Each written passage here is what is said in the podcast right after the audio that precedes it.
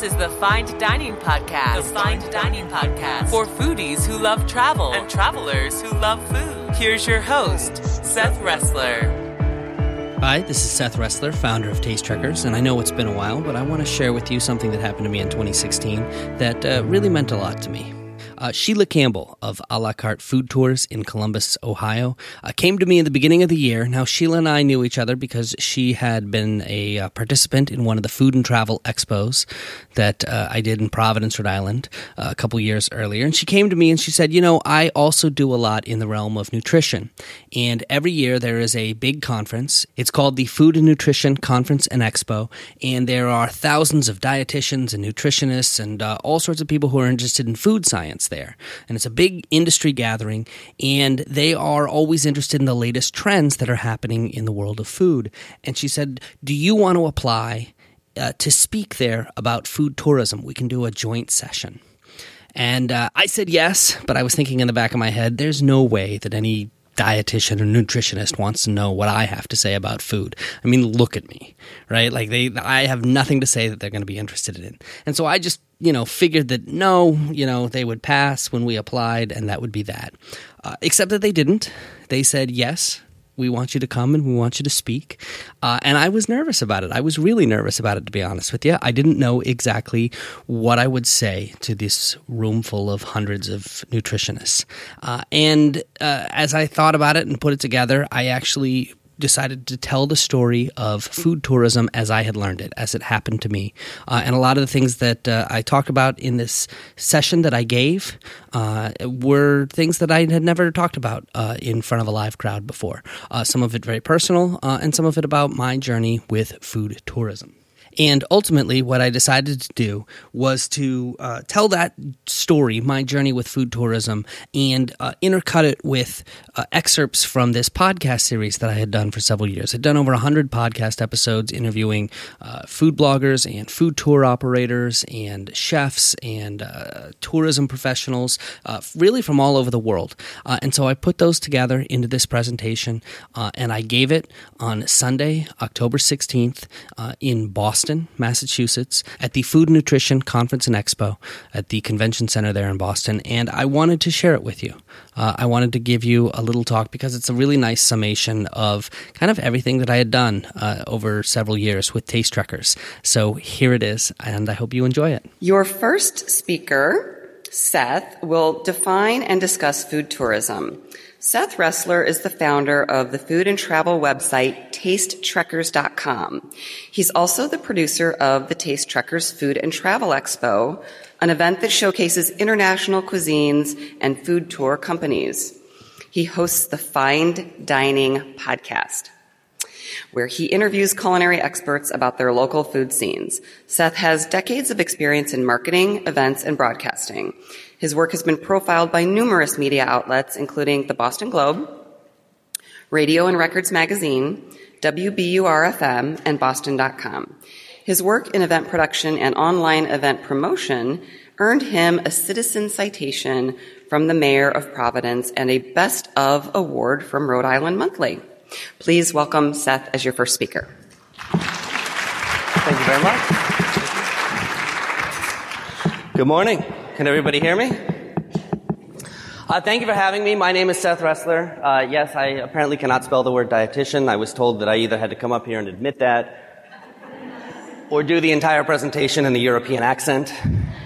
And since I can't do the latter, and I understand that a lot of you are dietitians, food scientists, nutritionists, things like that. You like facts and figures and statistics.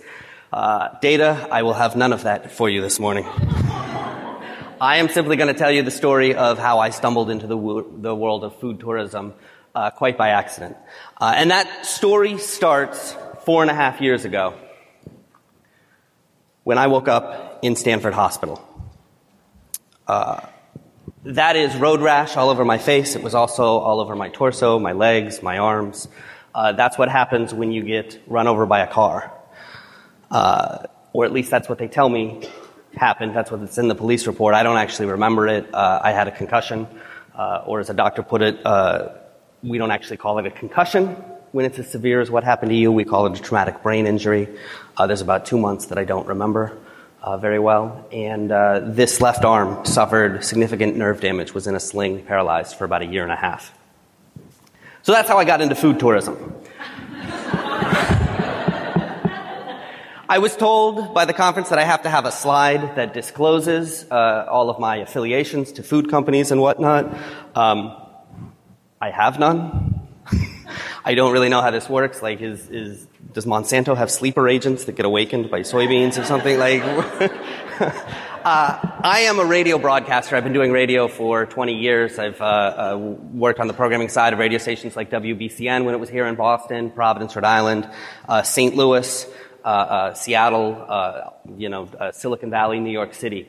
That's really where I come from. And I worked on the rock radio side. And I would notice that as I moved from city to city for different radio jobs, that the rock radio scene was different in different places. Here in Boston, the Dropkick Murphys are a big band, and the Mighty Mighty Bosstones have been around forever. You go to LA, and it's Oingo Boingo and Social Distortion, right? I now live in Detroit, and apparently Bob Seger lives.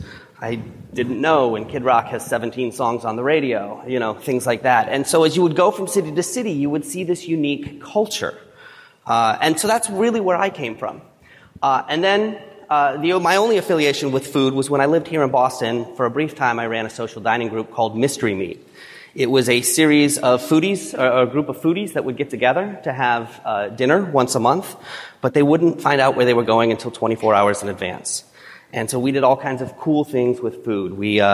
There's something called there's a mystery berry that you can eat, and it will bind with your tongue, and it'll make everything taste strange. We did a whole dinner around that. We did dining in the dark, so everybody was blindfolded for the entire meal. We would do a lot of fun things like that. That was my only affiliation with food, and that was how I sort of discovered the food blogger universe and started hanging out with foodies. But I was really a radio guy. Left radio, went into online marketing, got run over by a car. And when I got run over by a car, I was essentially housebound and stuck in a, bedridden for months. And there came a point at which I wanted to do something new. And so I did the only thing I knew how to do, which is that I pulled out a microphone and I launched a podcast. And I could do that from my bedroom, and I started calling up these food bloggers that I knew here in Boston from the social dining group that I had done. And I started having them do restaurant reviews for a little while. And then I decided I wanted to go beyond Boston. And so I started calling up food bloggers that I didn't know from other cities and started asking them questions like, okay, well, I've never been to Memphis. When I go there, what neighborhoods do I need to go to? What foods do I need to try? What restaurants, what chefs do I need to know about? And so that was how I learned about the different food scenes that were happening in different cities across the country. And it struck me that this was very much like the different rock scenes that were happening in different cities across the country. So really, this started as a podcast, and that's how I got into the world of food tourism. Food tourism is basically this idea of exploring different locations through food, And I want to show you a couple of examples today. One of the first ones was when I was running a radio station in Providence, Rhode Island. I discovered that in Providence, they have weird names for things. And so I'm actually going to play you a clip here, and really throughout my entire presentation, I'm going to play you excerpts from different people who have been on the podcast over the years. This first one is a food blogger named Michelle Meek. She ran a food blog called The Road Less Traveled, and here she is talking about some of the strange terminology that they use for Rhode Island foods. Do we have audio on the iPad? Let me ask you about a couple of other Rhode Island foods, starting with a cabinet. What's that? So a cabinet is basically like a coffee milkshake. It's coffee ice cream, coffee, syrup and milk, and it's just mixed in a blender, and delicious goodness, of course. One of my favorite places to get that is actually a place in Warren, Rhode Island. It's a pharmacy that they brew their own coffee to make the syrup, and it's really delicious. It's Delecta Pharmacy. And I could put Jimmy's on my cabinet, right? Yeah, I suppose you could, although Jimmy's are chocolate sprinkles, and usually you put those on an ice cream cone of sorts, so Jimmy's or no Jimmy's is your choice. So yeah, if you ever go down to Rhode Island, make sure you have Rhode Island-style calamari, make sure you try some Dell's lemonade, and if you want to sound like a native, order Jimmy's, which are sprinkles on top of your ice cream, and go get a cabinet and have some coffee milk, which is not coffee and milk. And any Rhode Islander will get really upset with you if you suggest that it is. And so I started to discover that there were all these different little things about different cities. I also lived in St. Louis for a little while. And St. Louis had a lot of very unique foods. It had Ted Drew's ice cream, which is very famous there. They have something called Emo's Pizza, which uses Provel cheese on top of it, and it's bizarre if you see it. And one of the things they have is toasted ravioli. So here's a blogger from St. Louis talking about toasted ravioli.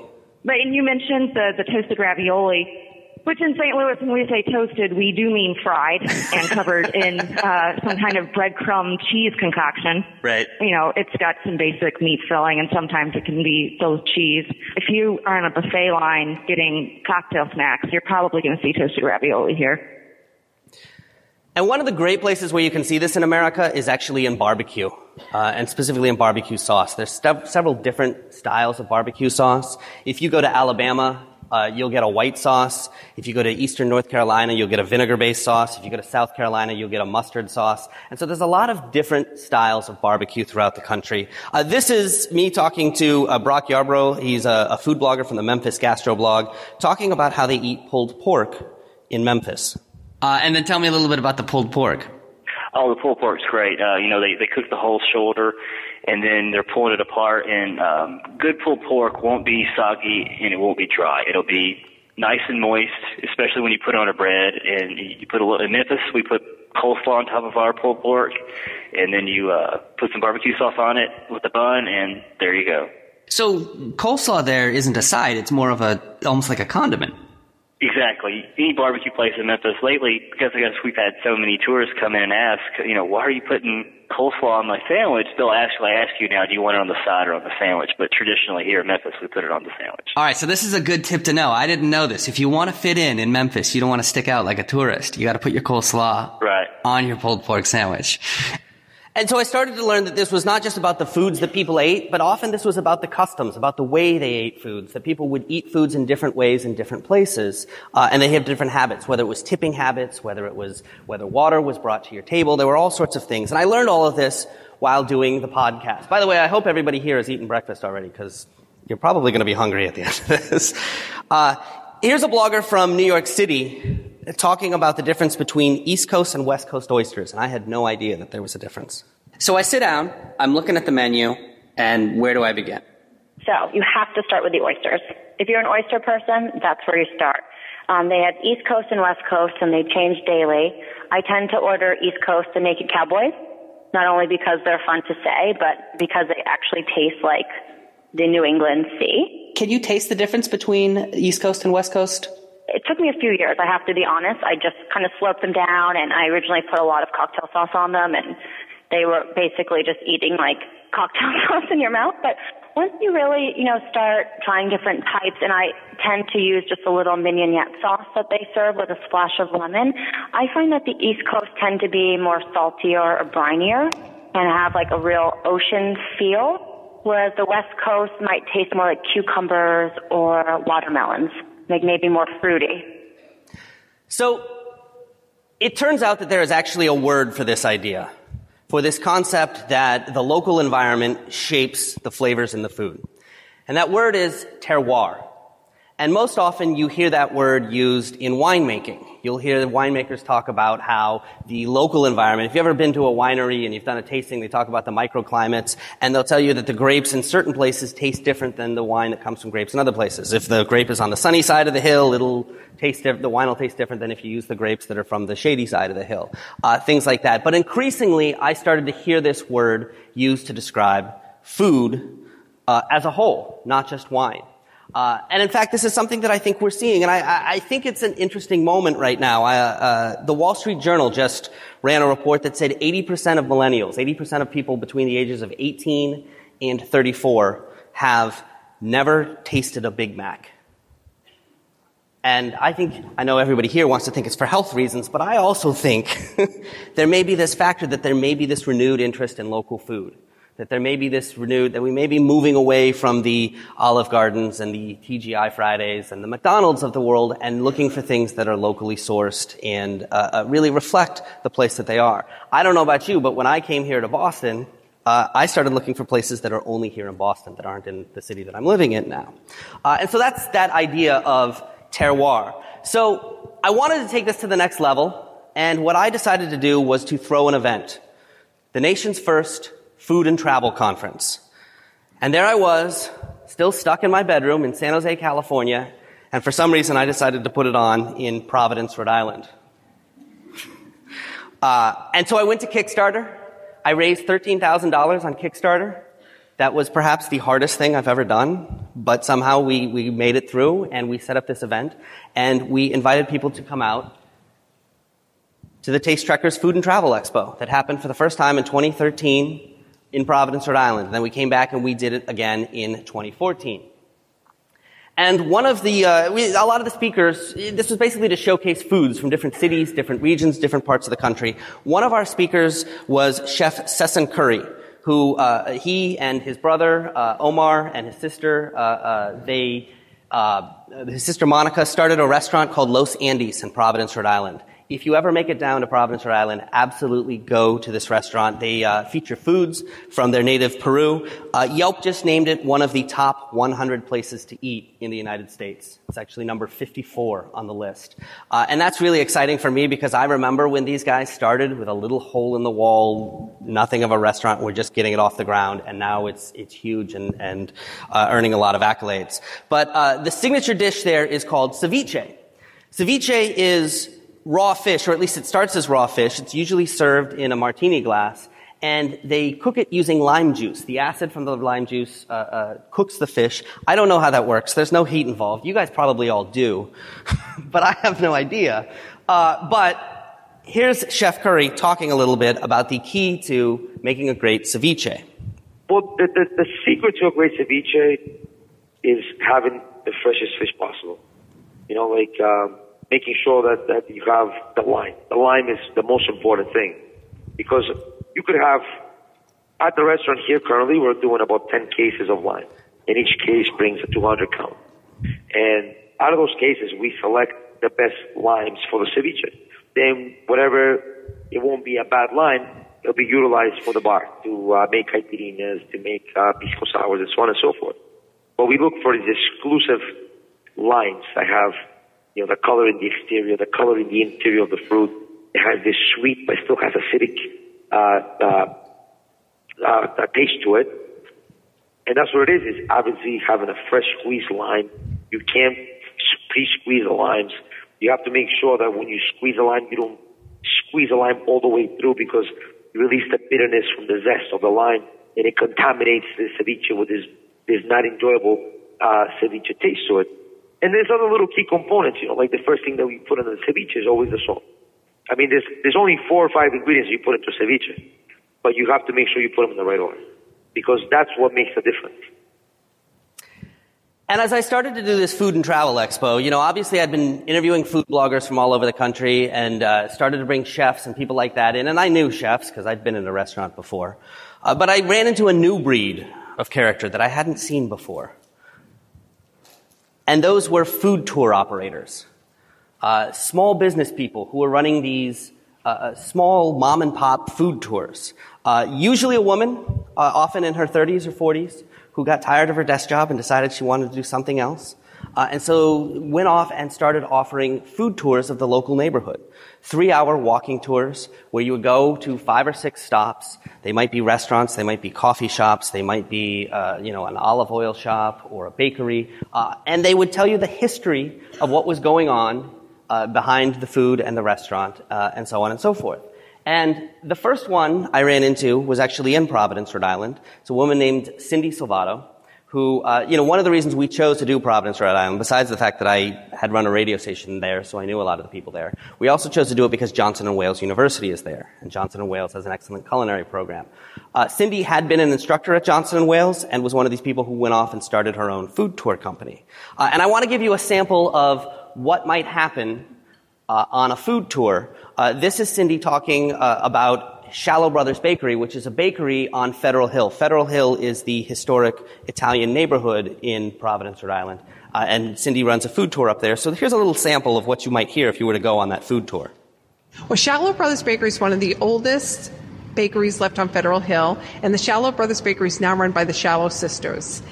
It's a fabulous store, and I want to point out the spelling of the name, actually, and give you a little grammar lesson. It's S-C-I-A-L-O, and in Italian, the C-I is actually a C-H sound. So, for example, C-I-A-O is ciao, so it sounds like there's an H in there. So people say the name wrong all the time. They say Sciallo, or it gets kind of butchered a lot, but it's Shallow Brothers Bakery. So then what other Italian words am I mispronouncing? Bruschetta. The CH is a K sound, so it really should be bruschetta.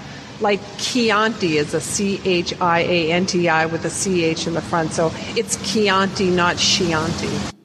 As you can see, my spelling's not good, my pronunciation's not good. So yeah, and it wasn't just Cindy who was doing this. I love that example because it shows you that it's about the food, but it's also about more than the food. It's about the history, it's about the heritage, it's about the culture.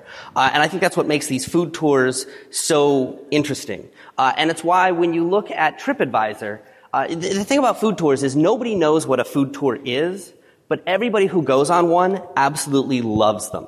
And so you always see them at the top of the ratings in TripAdvisor as one of the number one things to do when you go to a city.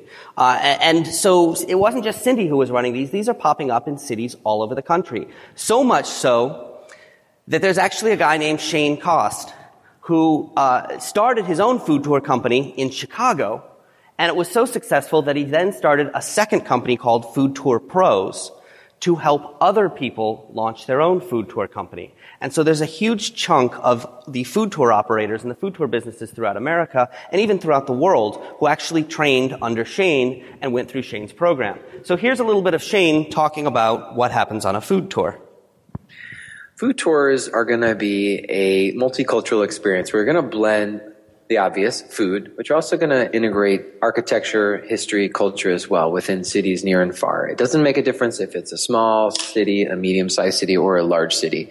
The idea is that some type of transportation, generally walking, so that you can really feel and engage with the local communities, but also certainly you can do it on a bike, Segway, boat, bus. And the idea is as you are going through various tastings, you're learning a lot about the history of each city, integrated, as I said earlier, with a little bit of that historical and cultural component as well.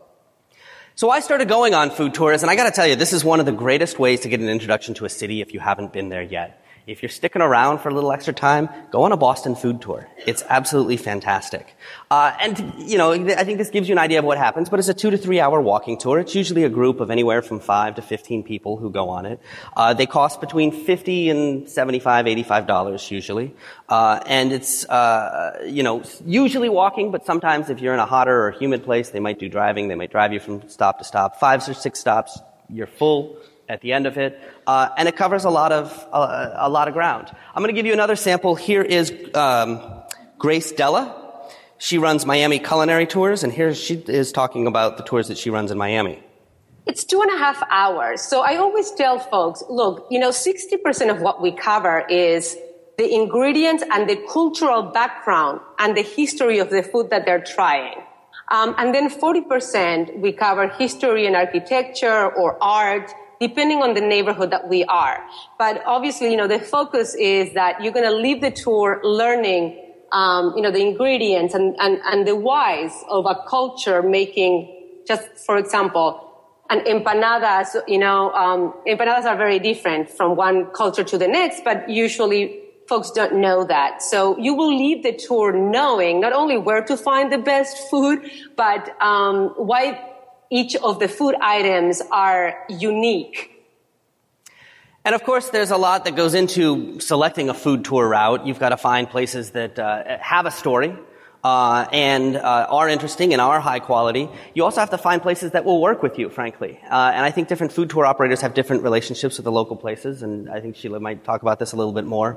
You know, sometimes you have to compensate the places on your stops.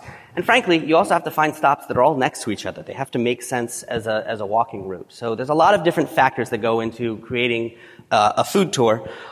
I'm going to give you an example of one more. Of course, along the way, there's the 5 or 6 places that you go, but there will also be trivia about other stops along the way. And I love this. This is This is Vicki Wilson. She runs Vegas Valley Food Tours. These are not food tours of the Strip in Las Vegas. These are food tours of historic downtown Las Vegas. What was the Strip back in like the Rat Pack days, and is now kind of, it's seeing a comeback.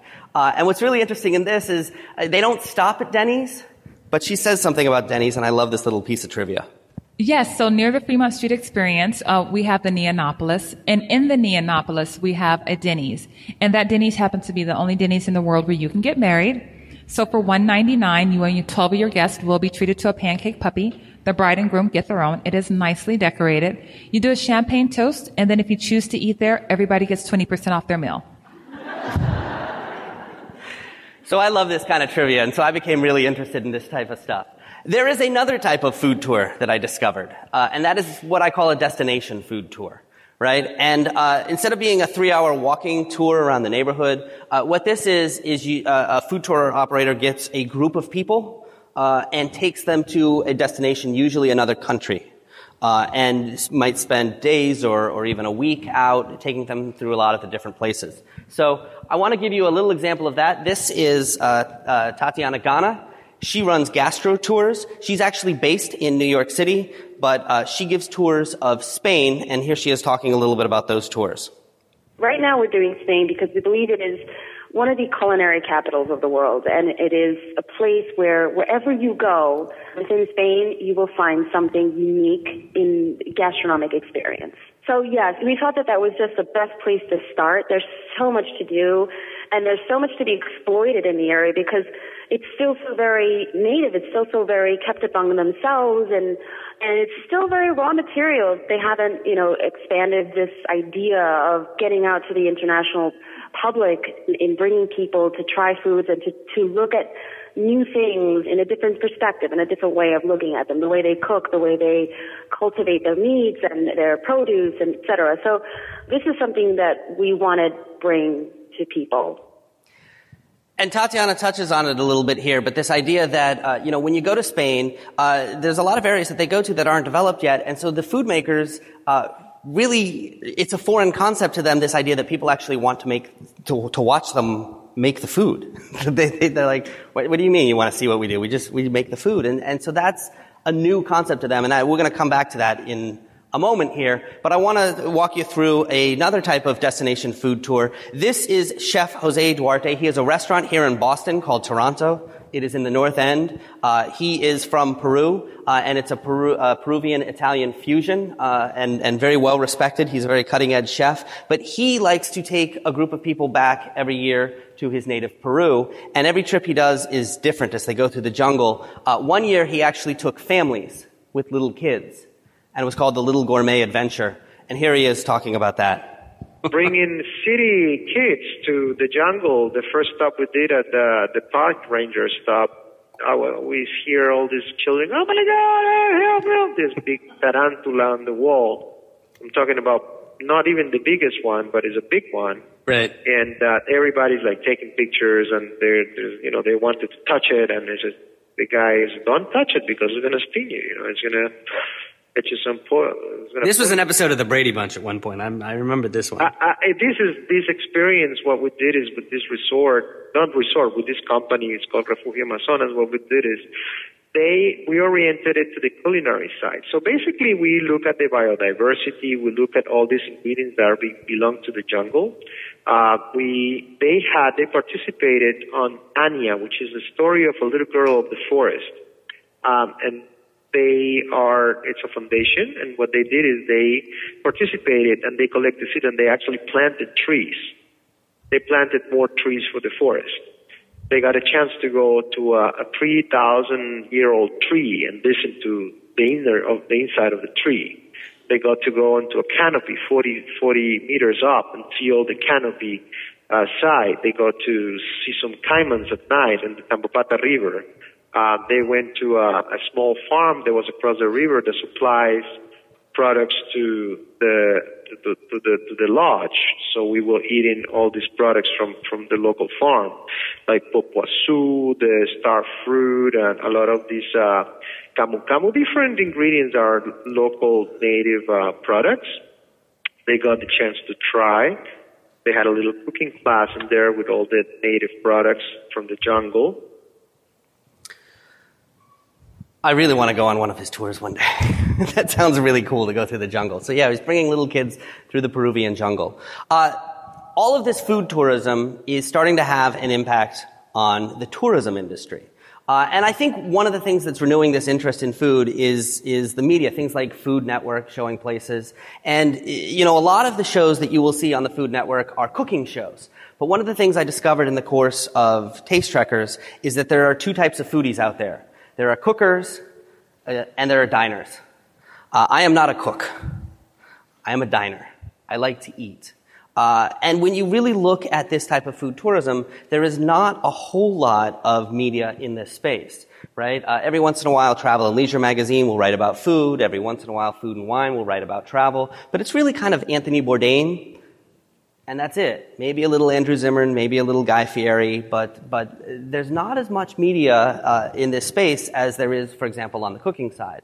And all of this is having an impact on tourism professionals. I mentioned before that Tatiana Gana from Gastro Tours was talking about how a lot of the places in Spain were not used to the idea that people wanted to come in and see them make the food. Newport Storm is a beer out of Newport, Rhode Island. And for the longest time, they were brewing the beer. They were a very small little brewery, and they were brewing the beer out of a storage locker, right? And people kept coming to say, we want to come see you brew the beer. And they were like, it's a storage locker. Like, that's all it is, right? And so they finally realized that they needed to create a facility. As they were looking for a bigger facility, they not only wanted to increase their production, but they wanted to create something that where tourists could come and take a look. And so here's Brent Ryan, the co-founder of Newport Storm, talking about how he considered this as he went looking for the new facility.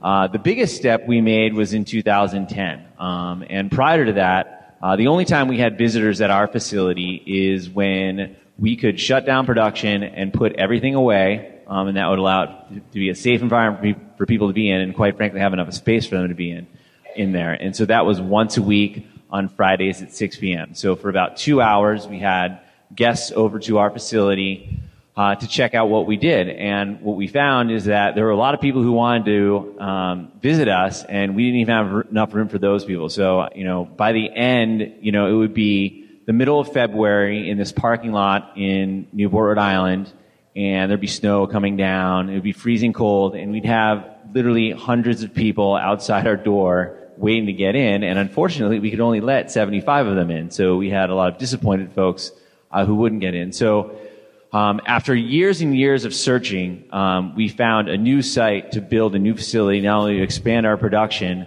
but also really to start to tackle this, you know, this opportunity of having guests visit us. And this idea of food as an event that people want to come to is having other impacts as well. Alinea is a very famous restaurant in Chicago, Illinois. Elite Traveler has named it the best restaurant in the world for the 5th year in a row.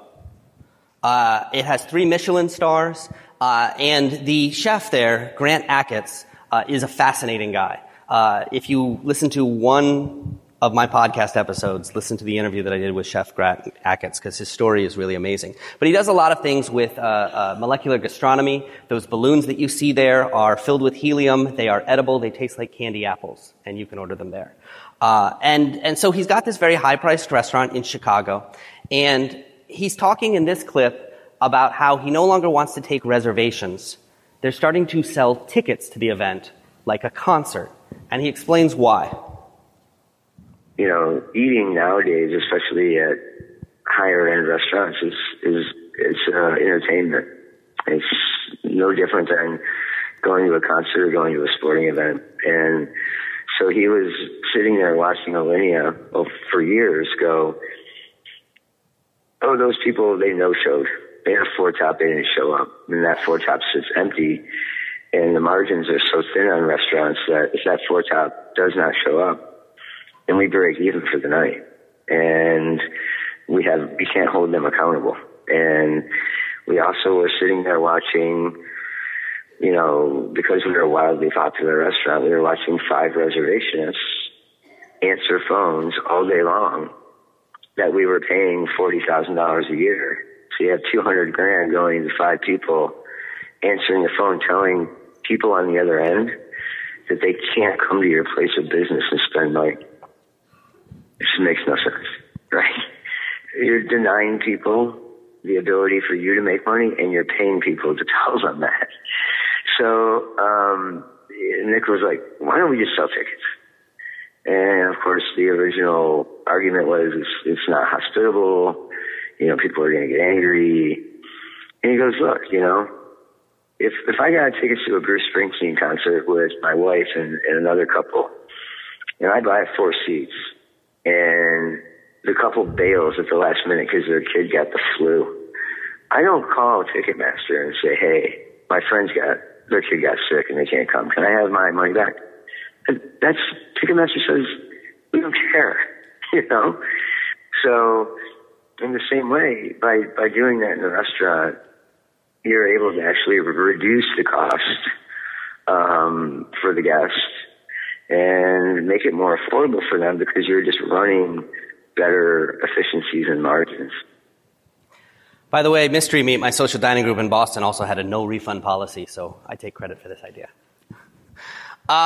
If you go to the country of Ireland, the number one tourist attraction in the entire country is food-related.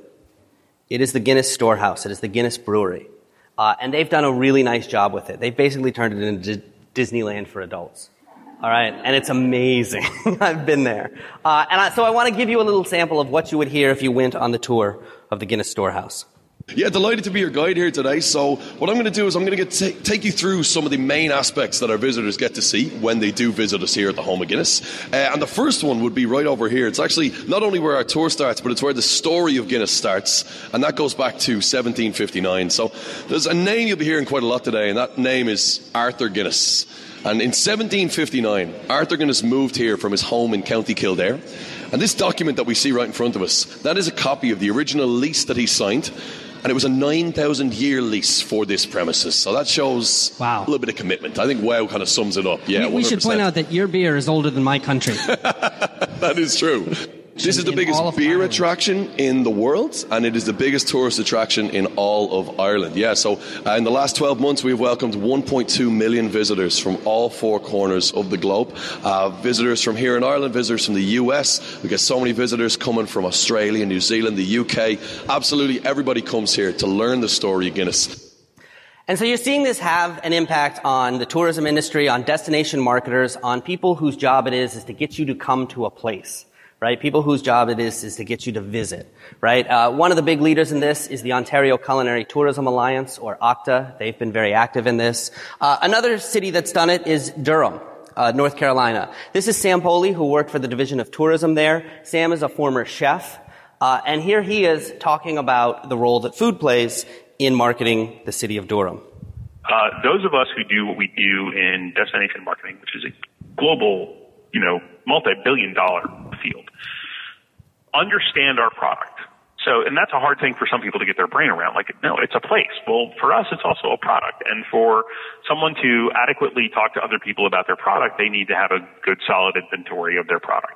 We're lucky in that we, have a relatively small product. I mean, Durham is a destination citywide, 250,000, countywide, it only adds 30,000 for a total of about 280,000 people. And it's tight. We know everything that's here. So we know our product really, really well. And Durham is very lucky in that it's always had a strong food community. And that, we can trace that back to folks like Tommy Bullock, who, still owns and operates, still works 14 hours a day, the oldest restaurant in Durham. He's been in operation for 64 years with Bullock's Barbecue, on up to people who are really considered some of the forebearers of the modern Southern food movement would be Ben and Karen Barker at the Magnolia Grill, both of whom are James Beard Award winners. And, their restaurant at the Magnolia Grill was landmark. And that spawned a lot of people out of their kitchens who wanted to stay in this area. So we have this great community that people love and they want to be here. So we've always known that food was really strong as a product for us to talk to other people about. So much so that really food is part of our DNA. It's like, the sun rises in the east, 2 + 2 is 4, and there's good food in Durham. And so we've always had this great thing to talk about in terms of our food offerings. And I want to end by going back to the country of Ireland, because Ireland has done this as well. Ireland has really rediscovered its food scene, and that happened because of the Celtic Tiger, because of the economic downturn there. For a long time in Ireland, everybody thought great food meant from the continent. And it's only recently that they've sort of rediscovered this idea of simple ingredients that come from their own country. And it's a factor in tourism. They know it's not the number one factor. They know that people don't go, oh, I want to go to Ireland to try the great food. But they do know that it's a huge factor in the experience that you have when you are there. And it affects the satisfaction you have with your visit. So they've been working on a big project called the Wild Atlantic Way, which goes up the west coast of Ireland. Dublin is on the east coast. And it's basically a driving route that takes you through different cities along there. And here is Helen McDade, who also works in tourism for the country of Ireland, and she's talking about the Wild Atlantic Way and the role that food plays in it. Wild Atlantic Way is, ultimately it's a driving route. It's basically about 2,500 kilometres long. And it stretches from the Inishowen Peninsula right up in the northwest, right down along the western seaboard, right down as far as Kinsale in the southwest. So it hugs the coast pretty much the whole way along. And the thing about the Wild Atlantic Way is it's a great way to explore and to get off the beaten track and to find those gems and come across these things and stop up in Donegal Harbour, where you can go out and they'll help you catch a fish and then bring it in and cook it for your dinner, and you can do all of those type of things. So it's really captured the imagination both for Irish people themselves and for international visitors. So that was actually just launched last year.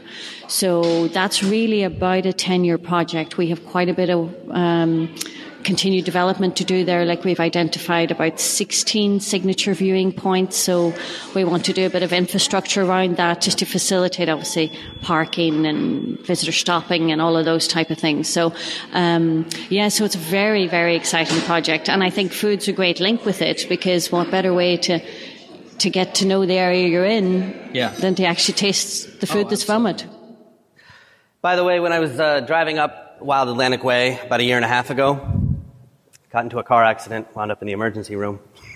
It's the second time. I don't know why that keeps happening to me. So pronunciation, spelling, and apparently driving.